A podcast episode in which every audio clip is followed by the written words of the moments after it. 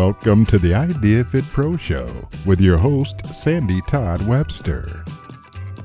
Greetings to our global fitness family, and thanks for joining me on another episode of the Idea Fit Pro Show. This is Sandy Webster, Ideas Editor in Chief, and your host for the podcast. Thanks very much for devoting a part of your day to listening in. In today's episode, I speak with Tasha Edwards, whose 17 years as a certified personal trainer with two health coaching certifications and a master's degree in counseling have positively impacted the humans she works with every day. In addition to coaching clients toward meaningful change, she has several fitness certifications, including a 500 hour Pilates cert, a 250 hour yoga certification, and as a master trainer for Piloxing. Her passions are focused on creating diverse and inclusive spaces for all people, regardless of size, ability, or race, within the fitness and wellness communities. Let's dive in with Tasha to learn more about how to help our clients to see the best in themselves and to help them unlock their true potential.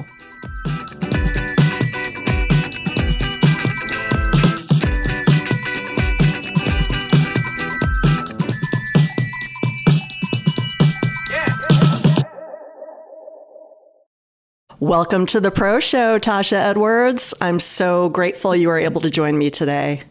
Thank you. Thank you so much for, for having me. I'm glad that we have been able to work this out. Yeah, great to connect. Yeah. yeah. I would love it if you could kick off our conversation today by introducing yourself and describing how your path in the fitness industry evolved. Oh wow. Okay. Let me that could take up the entire podcast. So I'm I'm Tasha Edwards and I have been in the industry um, for over 17 years. I feel like some of the jobs that I had before kind of set me up for it, even though they weren't fitness industry type jobs. Um, but in 2004, my husband and I lost our house, um, had to file bankruptcy and move to another state. And I took a job at a local gym because I went from being a single mom of one, working two jobs, to a stay at home mom of two in a city that I didn't know anything about. Mm. And then I had to move again. And um, God bless stay at home moms, but it almost drove me nuts. and so I, I went to the gym and I started working at the membership desk. And my mother was horrified because I have a master's degree in counseling and I was making 515 an hour and she just, you know, she couldn't believe it. And if I'm really honest, Sandy, it was I needed something to do, but I was also very emotionally connected to the diet culture. I needed to finish losing this weight from this baby mm-hmm. and I needed to have this and what what happened was as I'm selling memberships to people who are never going to stay at the gym for 24 months, I started finding about people's stories. Mm-hmm. Like I wanted to hear people's stories. It was an all women's gym, and I was reprimanded for having conversations when I should have been on the phone making cold calls. Mm. And I decided to teach yoga. I had there was a $99 cert, you know, because back in the day, you had to go to Costa Rica for like three or four weeks. And I went, and the owner of the gym told me, that's a lot of money um, to do something that's not in demand in the club. Um, so I went anyway. And the next the next month, the owner, they were husband and wife. He said, "Well, I'll pay for half of your personal training certification," but you know, was telling all of my fellow coworkers, she's not going to make it. She's not going to make it. Hmm. And I think from there, just with the wisdom I came into the situation with and the determination to prove them wrong, I started learning what I could on the budget that I had. You know, eBay was awesome for buying used yoga books. and, you know, you can go to the library and rent DVDs. You know, it was very um, grassroots, like trying to learn. And it sounds like you were super resourceful just to to educate yourself in any way you could, and you were just really driven by the determination to prove them wrong. Yeah, absolutely. You know, being raised in I went to magnet schools from first to 12th grade. And so that probably over perfectionistic attitude, you know, to I'm going to have all the books. I need to figure out how to do it. I need to do this. I need to do that. And but but it served me it served me well because it gave me both sides of the conversation. Like I was a professional, but I also knew what the struggle was like to try to become a professional in a world that was expensive and biased and not um, inclusive. Mm-hmm. Mm-hmm. All things that really have um, definitely formed your point of view and the things that I've yeah. I've heard you speak about um, that we're going to get into more today. But yeah. you know, your 17 year journey in the industry is seasoned with a lot of rich and diverse experiences, and it sounds mm-hmm. like from the very from the get go. Um, and I know you have two coaching certs today, but mm-hmm. that that gut instinct of yours to want to listen to people's stories. Um, you just you naturally you had that within you. Um, yeah. So, I, 17 years in the industry is, is no joke. How have you seen the industry change since 2005, and how has your career changed with it? Wow, it has. It has expanded. You know, it was almost like the fitness industry was like this. The the entryway was so narrow, and there were only so many things that you could do. You know, I had the benefit of working at a women's only gym. So I saw female trainers, but any experience before that, I never saw female trainers working in the gym, mm. you know? And so when I came into it, Les Mills was really big. Like, you know, body pump was everywhere. They had just brought like body attack and, and uh, body jam. So at my gym, that's what everybody else wanted to do. Um, and I love Les Mills. I have four Les Mills certifications. So, but there was a different skill set to memorize choreography and practice as opposed to the other thing I learned to do after yoga, which was teach step. you know, to yep. learn how to do your own choreography, you have to know the 32 count, you know, to learn how to do natural lead. So there's a different skill set. Mm-hmm. And so I have watched a lot of that kind of fade out um, with the more certifications, the kind of ready made, you can kind of step into it. Um, I think that that is good for bringing other people in. But on the other hand, for people who did not get the education, the group fitness certs that everybody had to have, that's the background they don't have. So it was almost like, I'm glad you're here, but you have to have the education behind you so no one gets hurt. Right. Like that, that sort of thing. Um, yoga certs are no longer in the jungle. You know, they are they are a lot more accessible. And COVID made it even easier because people found out you really could do stuff virtually. Um, I think at this point we're seeing older fitness professionals still doing what they do. And it's not just a, a young person's game. Like you don't have to retire. You can just change what it is that you're doing and so I see a vast array of ages, colors, and sizes, which is really exciting. And seeing men teach group fitness and women, you know, rock the weight room. So I think that that's that's the evolution I've seen. For me, it was kind of like get in where you fit in. Like, what's the need? I'll come over there. And so I write as well. So blogging gave me a lot of opp- opportunities. And if I had to pick a defining point that I feel like people in the world actually knew I existed, it was working on an Under Armour campaign. And Sandy, I didn't sleep for like three weeks because I wasn't the big influencer. I didn't have thousands of followers. But when they asked, could you teach a group class? I was like, oh ma'am, I have this, I have this down pat. I, I I can totally do this. And I had almost 200 people, a community party for Zumba. We gave away um, prizes, and it was this way. And we had a boot camp before, and we did.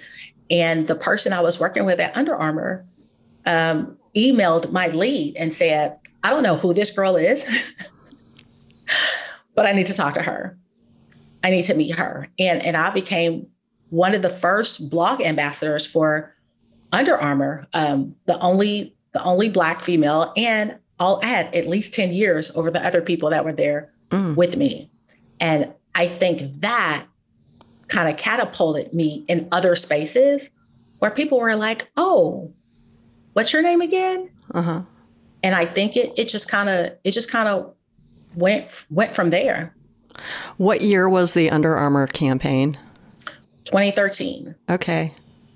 Yeah. Yes. So that really, I mean, I think a lot of fit pros have that defining moment, and it sounds like maybe that was a that was a great catapult for you to, you know, to make people aware of who you were and what you were all about. Yeah, you know, the funny thing is that when she called me to invite me to the Under Armour headquarters, I was in the Charlotte airport on my way to IDEA. so Idea World. Yeah, that was my second, my first time going. A client paid for me to go. Oh my god! I want, I want you to have this opportunity. And so the second time I was in the Charlotte airport, and that's when I got the call about Under Armour. And so I feel like those connections just happened right on time. I was still in my small world here in Alabama, but I was getting to know people in the industry because Idea World. So yeah, yeah. amazing, amazing. Um, sure. I'm I'm curious to know how your work and career have played out as a Black woman in a predominantly white industry. I mean, how has being a woman of color impacted your opportunities and decision making in our industry? It is specifically now. It is an exciting and an exhausting time to feel like I was always I always had to fight you know, it was very easy to overlook me because I wasn't in my 20s when I started teaching. I was less than six months away from my 30th birthday, which might as well had been, you know, 90. And I was Black and I had a body that didn't look like anyone else on the team. Mm-hmm. The advantage to that was that I went into spaces that had only seen one type of person. Mm-hmm. And what it did was make it feel safe for other people who were different, how whatever difference it was, to come into the space. Um, sure, I have been overlooked for opportunities. Have I ever been told because I was Black? I, have heard it a time or two. You know, um, definitely been called derogatory names at work behind my back. Definitely had my credentials questioned, you know, almost like being put into my place like i don't know who you think you are hmm. type of thing because i am i am clear and i have the the background the education behind me. So i'm not the same as a 19 year old who comes in and has never taught a class. I'm thinking about organization. I'm thinking about reach. I'm thinking about fairness. I'm thinking about how you're advertising. And so to bring these questions up it was almost like how dare you? Like you know, basically shut up and, and teach or shut up and do this or um, she's too old for this or her hips are too big for this. I even had someone tell me I was too black to teach Zumba. And on the opposite end, there were times that I got it from black people who thought I was too white because I taught yoga, Pilates, and barre. Mm. You know, and it was always like trying to to find this this this space but I realized that where I am, I was to create the space. Mm-hmm. And I feel like because I know what it's like, I can identify it without being told. And my work has really been about bringing in different representatives of all type people who would go under the radar merely because of what they look like again that could be any type of of difference, ageism, you know, ableism, anything, and to make it okay that the door is open for all, and you can be the leader too. Mm-hmm. You know, and and so that's been been my work. Honestly, kicking down doors, and I am okay with it, and you know, knocking out bricks, just to say when my 18 year old who wants to be a physical therapist gets up, it won't be unusual to see Black women who look like her mom mm-hmm. in the space where she wants to be.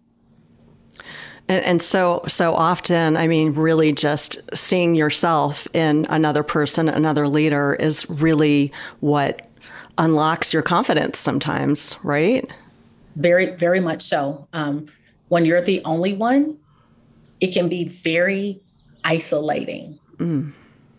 And exhausting because you feel like you're always in an un, unseen fight, so to speak, if that, you know, if that makes sense. And Sandy, I worked at a barre studio and I was the only Black instructor. And at a staff meeting, I asked, Do you have any idea what it's like to see no one who looks like you in this building for weeks?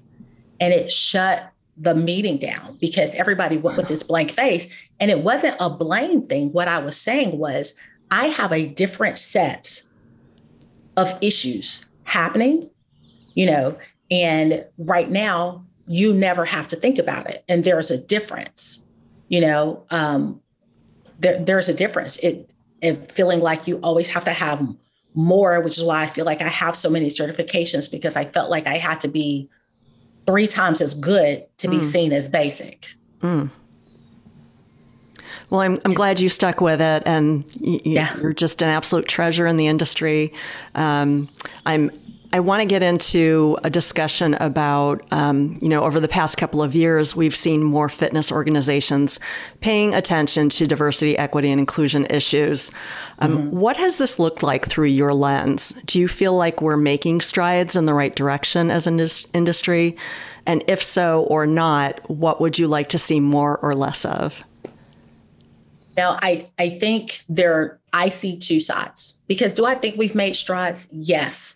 Do I think the performative allyship has made it hard because now we're suspect? Yes, you know, where we would go into spaces and help, but I'm let me speak for myself.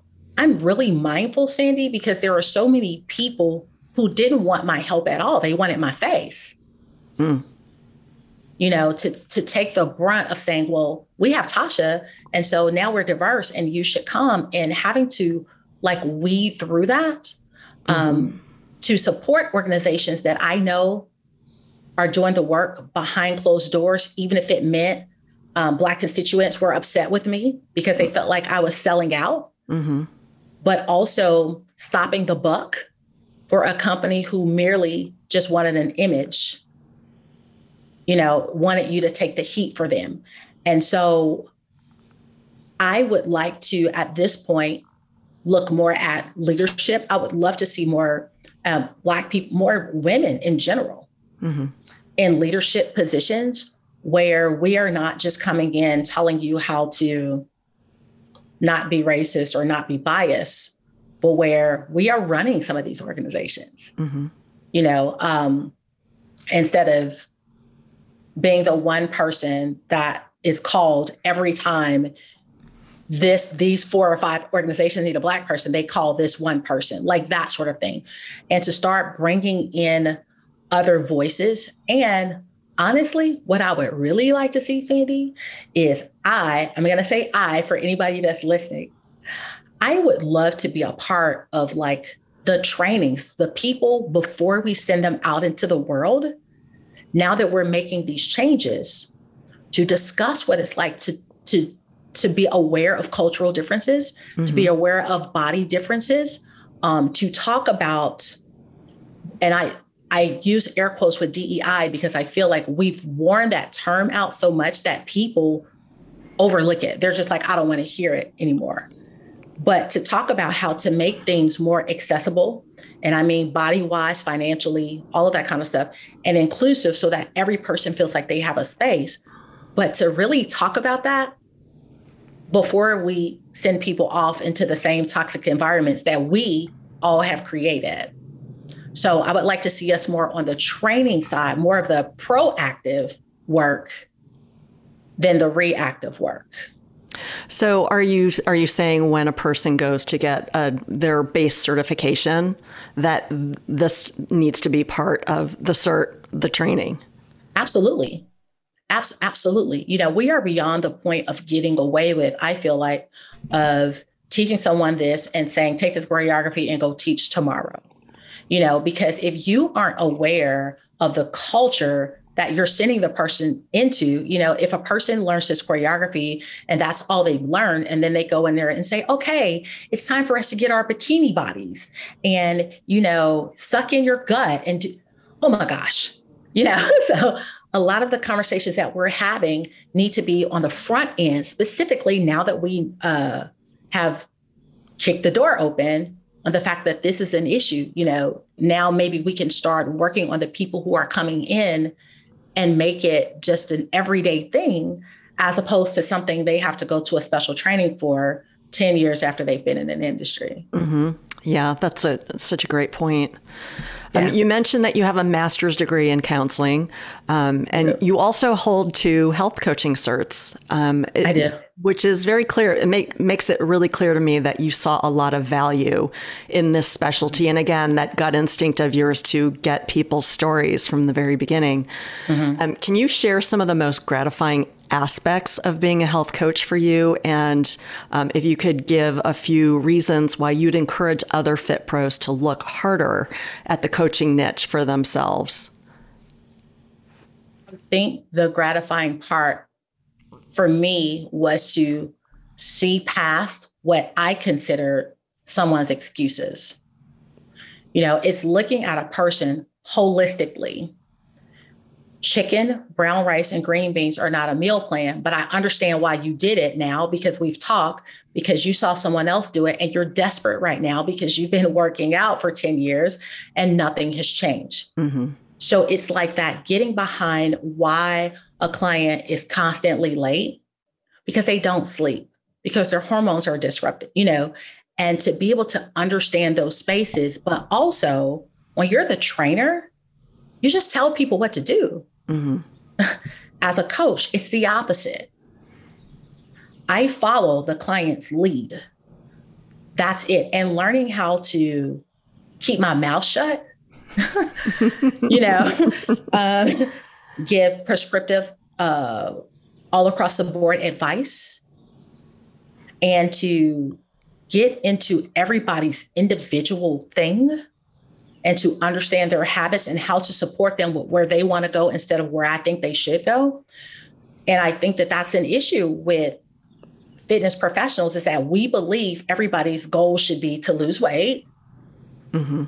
to build muscle, or whatever. When someone's goal could be, I want to be mobile so that I can get around with my grandchildren. Mm-hmm you know? And so i feel like health coaching was an extra set of tools as far as thinking about behavior modification instead of do or die you know like you need to do these 100 burpees because i told you to and that's going to make you lose weight.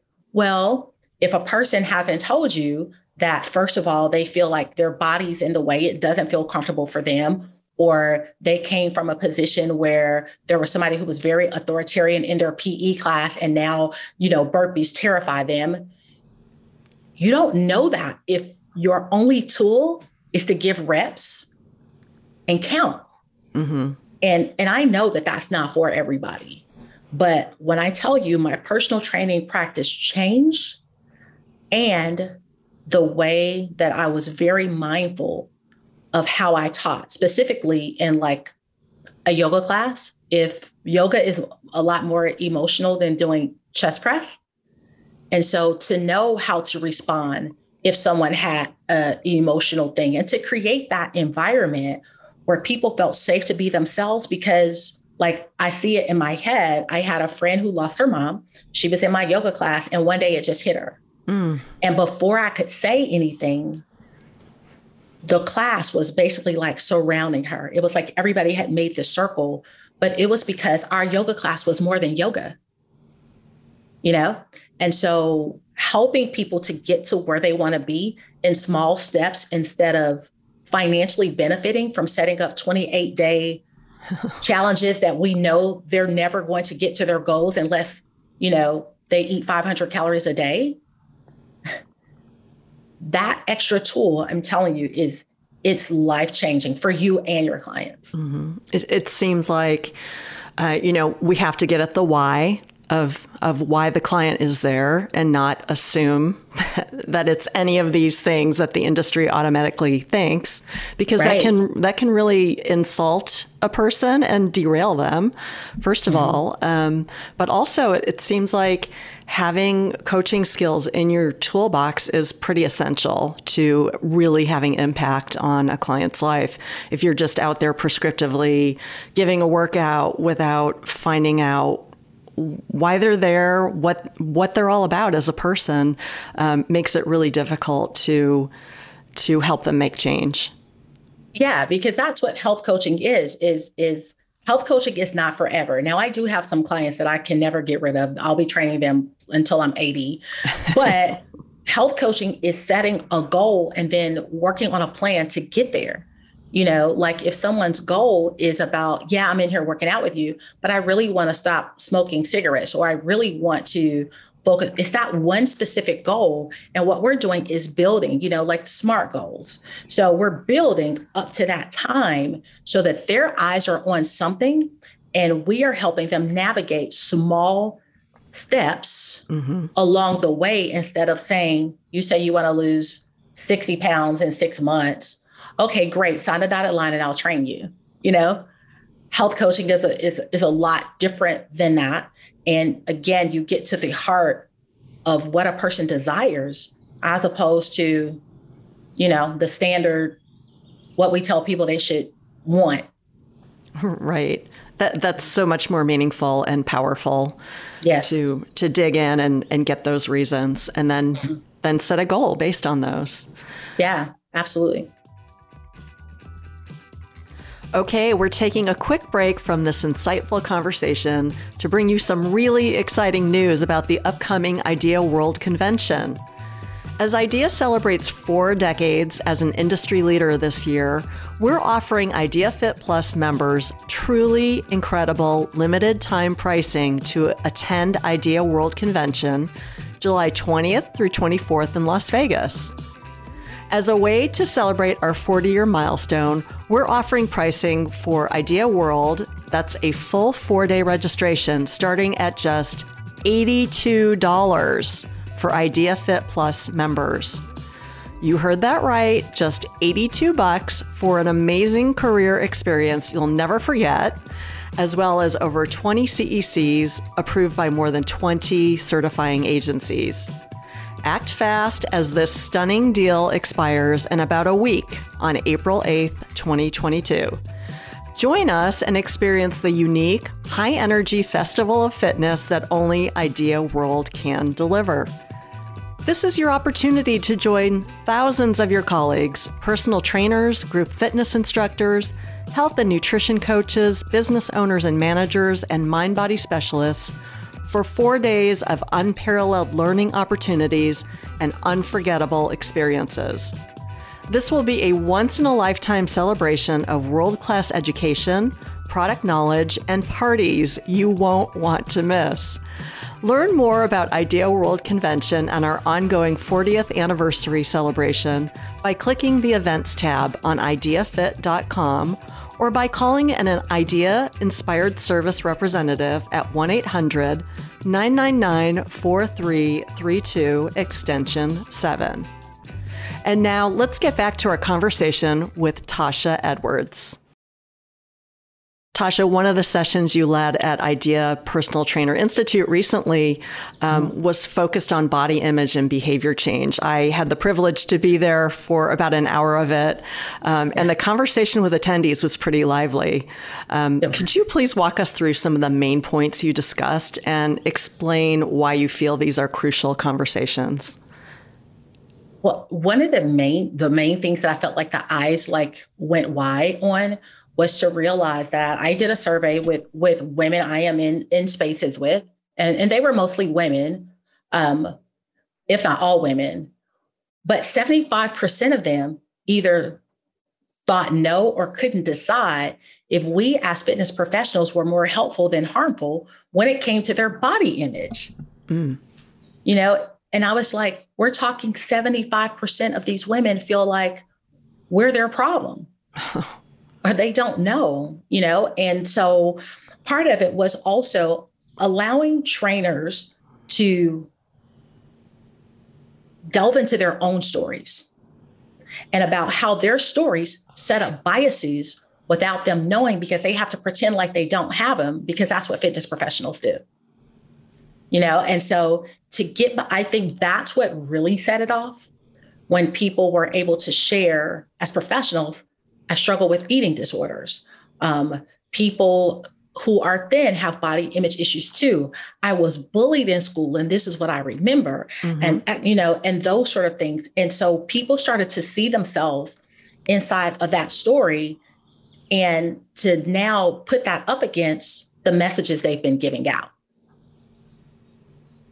And it's like, oh my God, we've been doing this wrong, you know? yeah.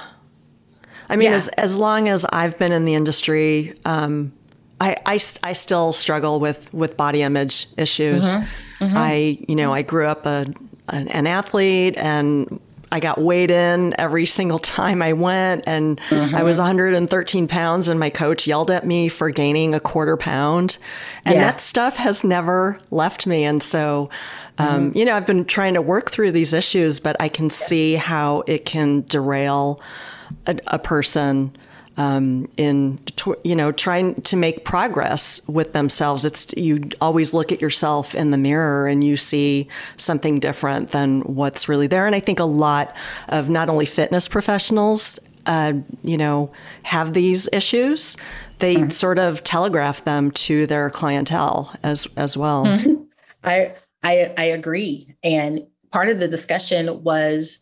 Um, breaking down the logistics, like you know, telling people that they should only work out for joy or this is the benefit. And it was like a whole long speech. And I'm like, yeah, but if I'm struggling and now you sound complex, now not only am I still thinking about my body, now I'm thinking I'm dumb because I can understand anything that you said. You mm-hmm. know, it's almost like um, we've drawn a line. Sometimes I feel like us and them. Like I know everything. You need to listen to me because I'm the one in the size two. Even if I've been struggling with an eating disorder for 20 years, but I'm not going to tell mm. you that. Mm. You know? And and so to hold hold us responsible for the biases we bring into spaces with people who trust us.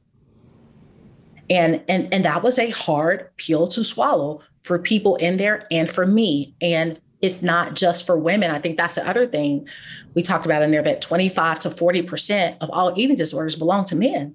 Hmm. Yeah, that's a that's an eye opener. It, you know, it's pr- pervasive, and mm-hmm. um, we just don't really lo- look at that. Yeah, not at all. And and it it was. I felt like that that session ping ponged all over the place, but it was that there were so many people in there who got what they needed. Mm-hmm. And without divulging the full story, someone came to me. And if you're listening, I'm still thinking about you. Someone came to me at the end of that session and told me it was the, the anniversary of their mom's death that day. And what they got from me was that they did not have to have that hard exterior, that they could be with people and allow people to feel. And that one Sandy almost took me out. Like I was just like, mm. I didn't know what to to say, but that is also um, to honor the people who were there and who were willing to have those hard conversations and disagree and admit and cry and confess and say it and challenge. You know, it was that was a group effort, and I I that will go down in history as one of the best sessions. Even if I teach a hundred more, it it will, it will. Yeah, it it was a great session, and um, there was so so much open and honest. Um, conversation in there and you facilitated yeah. it beautifully and you pushed back um, I did. You you gave people space. It, it just mm-hmm. it was it was really a beautiful thing. So thank you for that. Yeah, thank you. It, it was it was it was an honor, and to have trainers come to me afterwards and say, you know, I've never really had a session where it wasn't about reps and programming and things like that, you know, but also for me to address me and not just come to a session that was completely about my clients. Mm-hmm. Yeah, I mean we're thinking, feeling beings, and that's yes. a huge part of what what holds people back. And so we need to be addressing these issues more often. Absolutely. Um, yeah, it, I, I like I feel chills right now. I, I that was a great a great moment. Yeah, I, wanted to switch gears a little bit here. Um, mm-hmm. It's it's related in, in a way. Um, so many non-exercisers are paralyzed by what we're calling gym intimidation factor now. How do body image issues feed into this, and how do you think industry industry pros can be more aware and mindful of their own behavior on this important issue? So again, that whole telegraphing what what we're thinking about ourselves in you know without even realizing it. Yeah. Um, one of the things that I feel like on our side that we really need to get clear on is that the people who left the gym in March 2020, even if they're in the same like human space, they are not the same people.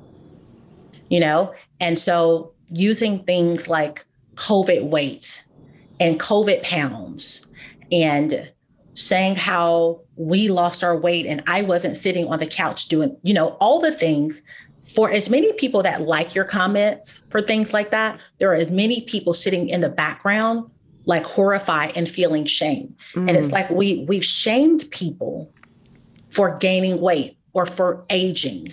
All bodies change, you know? And so there's a, a point that I feel like so many of us have this like no mercy attitude. Like if you come to my class, I'm I'm gonna kill you. And I do, you know, like that sort of thing and you're coming back in with people who number one are in different different physical shapes but also um, they're ashamed and they feel they feel guilty and it's taken a lot of them time to even get back into these places. And to have some grace for that because maybe you knew what to do or maybe you had access to a gym or maybe you could work yourself out. But to understand that these people didn't. And that's kind of where I feel like the health coach, even if you never became a health coach, the training just to start thinking about this in another way and to make our classes accessible to all levels. Mm-hmm. I do understand that certain things have to be level and that's fine. But again, like thinking about clients that would come to be like, oh, you need to kill me today because I ate. And I said, honey, I don't kill people. That's not, and I don't ever want you to go out into the universe saying Tasha killed me. I was like, don't say that. And I understand that that's been part of the culture, but. Or feeling like you need to be punished because you overate or you ate something that's considered to be unhealthy. Exactly. It's ridiculous. Exactly. So we have to change our change our messaging. Unfortunately, messaging and marketing sometimes end up in, you know, mush or whatever that we'll say whatever we have to say to get people into our program. Right. You know?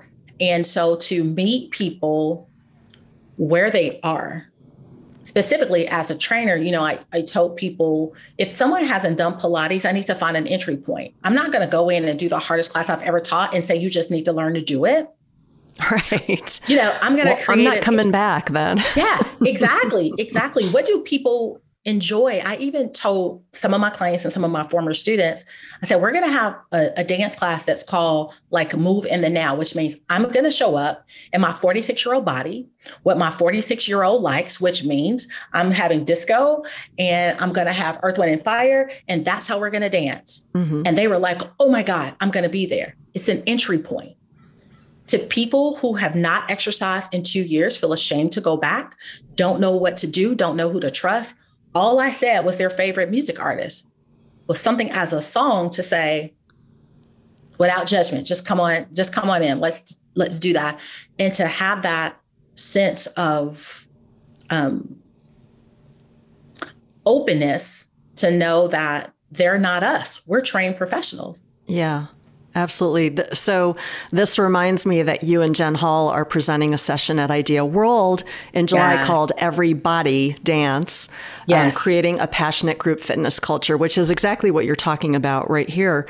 Can you please mm-hmm. describe, uh, just to give a plug for your session at World um, in July, would you please describe what you and Jen will be teaching and how it will help um, receptive instructors to improve the culture of their classes to make them more welcoming, more inclusive to everyone? Yeah, so so we're going to talk, do talk. So we'll give a framework of the class, and we're actually going to do a class. And what I'm going to tell you is that everything that you'll learn in the lecture part is something you're going to actually do in class, probably without even realizing it. Mm-hmm. Because when you feel it, you can embody it and you can see which ones made you feel welcome, included, excited, you know, that that sort of thing. And to think about to be able to put, I don't want to say tricks because that's not really what it is. There are certain skills mm-hmm. and how to keep people involved and keep doors open and make everybody feel like they're a part and that you are there for them and they aren't just your backup dancers. Mm-hmm. That sort of thing. So, and Jen, Jen Hall is like the super phenomenon. She's a really good friend, but you know, Jen was a backup dancer for Beyonce and Jay Z, and, and that's her career. She had a career as a professional dancer, and she's been teaching group fitness for a really long time. And so we've both worked on certain things that make people come back to our classes mm-hmm. and to make the doors open so that other people can come to our classes. And so I I'm loving the at first it was just going to be a lecture and Ryan said you should probably put a workout in there. I was like, I got it. So, so the talk, do talk method, like this is going to be something that you can take with things that you already have and literally like implement them. You may not have to do all 10, maybe one. And notice the feedback from your from your clients and say, okay, that worked. Mm-hmm. Let me try this, you know, um, just to get us thinking, just to get us a little more creative thinking. Do you think that um, talk do talk could that sort of approach could work with branded programming which is very scripted but can you as an instructor sort of riff on that and and do your own thing and and make it more inclusive yeah you know i think that there is a my classes there was always like what we call the announcements so i got to class early i mic'd up people got to class early, I would talk about what was going on in my day. I asked them what was going on in their day, yeah. you know, or random stuff like who ate, or my class was on a Monday, what did you eat over the weekend? And it was a sort of thing like where people could let their guards down mm-hmm. so that when class was ready, it was me and them. It wasn't like, oh my gosh, she's a teacher. They felt at ease with me because they trusted me. Sure. You created a real sense of community. Yeah, absolutely. And rapport and to pour into them in some way, which is some of what we'll be doing in the class as they're exiting. Yep. You know, instead of just turning the music off, saying bye, you know, and walking out the door with my bag on my shoulder, there's a, it's the same way a talk, do talk for the classes that you teach. And, and how that little bit of investment, those little four or five minutes before class, I taught that class for nine and a half years in the highest um, time, space, whatever you call it. I had the highest number of attendance over nine and a half years consistently. That is amazing. Yeah. Yeah, for a reason. So I'm so, I'm so excited. I'm so excited for that. Well, I can't wait. Um, Idea World, Las Vegas. It's our 40th anniversary, um, yes. July 20th through 24th. Um, we have amazing pricing deals going on right now. I don't know if you all have seen them, but if you're an Idea Fit Plus member, um, your pricing starts at $82, folks. $82. So I saw that. Um, That's amazing. Definitely come and see uh, Tasha and Jen do that session, but there are literally hundreds of other sessions to choose from. Um, mm-hmm. Tasha, it's it's so clear to me that you are you're infinitely passionate about accessible and inclusive wellness spaces. If mm-hmm. you were to, um, you know, grade the industry, if you're filling out a report card for how the industry is doing on this front, what would our grade be, and how can we make steady progress toward making everyone feel welcomed and safe in our gyms? B minus somewhere where it's almost like me telling my kids, you're barely passing, and that's not enough. So D minus. I just want to clarify. Yeah, D minus. Yeah. Well, okay. Well, C C C minus D plus, as the kids would say. Okay. Because I I but I but I I need to acknowledge that I see the effort. And that is worth acknowledging and celebrating, whether you found out 10 years ago and did nothing, or whether you course corrected in the past two years. There is change that's happening, and I want to acknowledge that. Um, I also feel like, again, that more organizations with big platforms start to amplify the voices um, more than the same couple of people that they feel safe with or trusted or whatever, because there are hundreds, thousands of other voices who have um, diverse experiences that can add to the conversation more so than than doing the DEI plan, mm-hmm. right? And so we're talking about still different type of bodies, um, different colors, and also maybe putting women, you know, take pictures of guys doing group fitness as opposed to always having them in the personal training space and then the women as the participants right. or the women lead, you know, like to think about who our audience is before we put things out. You know, if I'm saying it's inclusive, but all of my um, advertisement are young, thin white women in sports bras, I may not think it's a big deal but someone who's the opposite of that, of any who's not all of that, may feel intimidated because they think they don't belong, you know? So it's advertisement, messaging, leadership, and consistency over time mm-hmm. to show that we didn't just do this because it was a fad, like we're in this for the long game. So again, that the visual is so important. You mm-hmm. people have to see themselves in in in what we're putting out as far as marketing, messaging, mm-hmm. um, and you know, words matter for sure. Yeah, absolutely. Yeah, absolutely.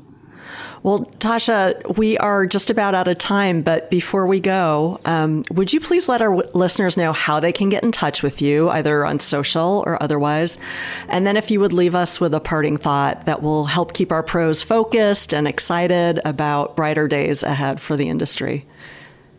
So I, and it's so funny because Jen actually just redid my website.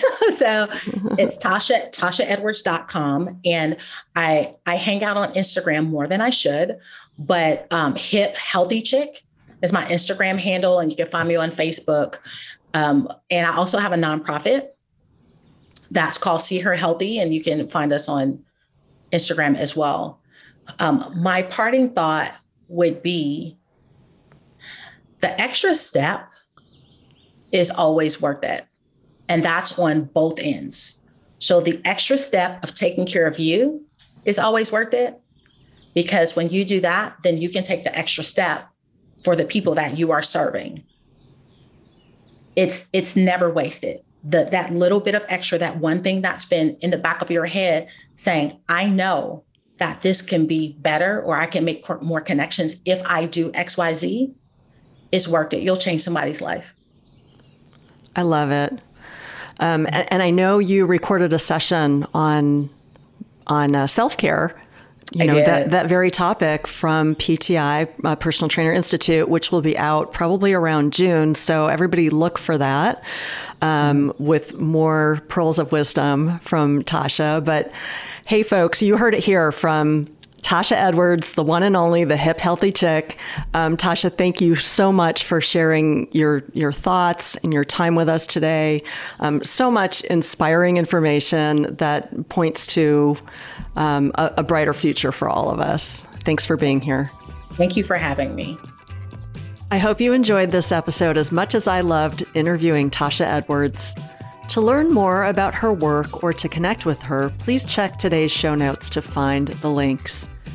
If you haven't yet subscribed to the podcast, you can find the Idea Fit Pro show at Apple Podcasts and all other major platforms.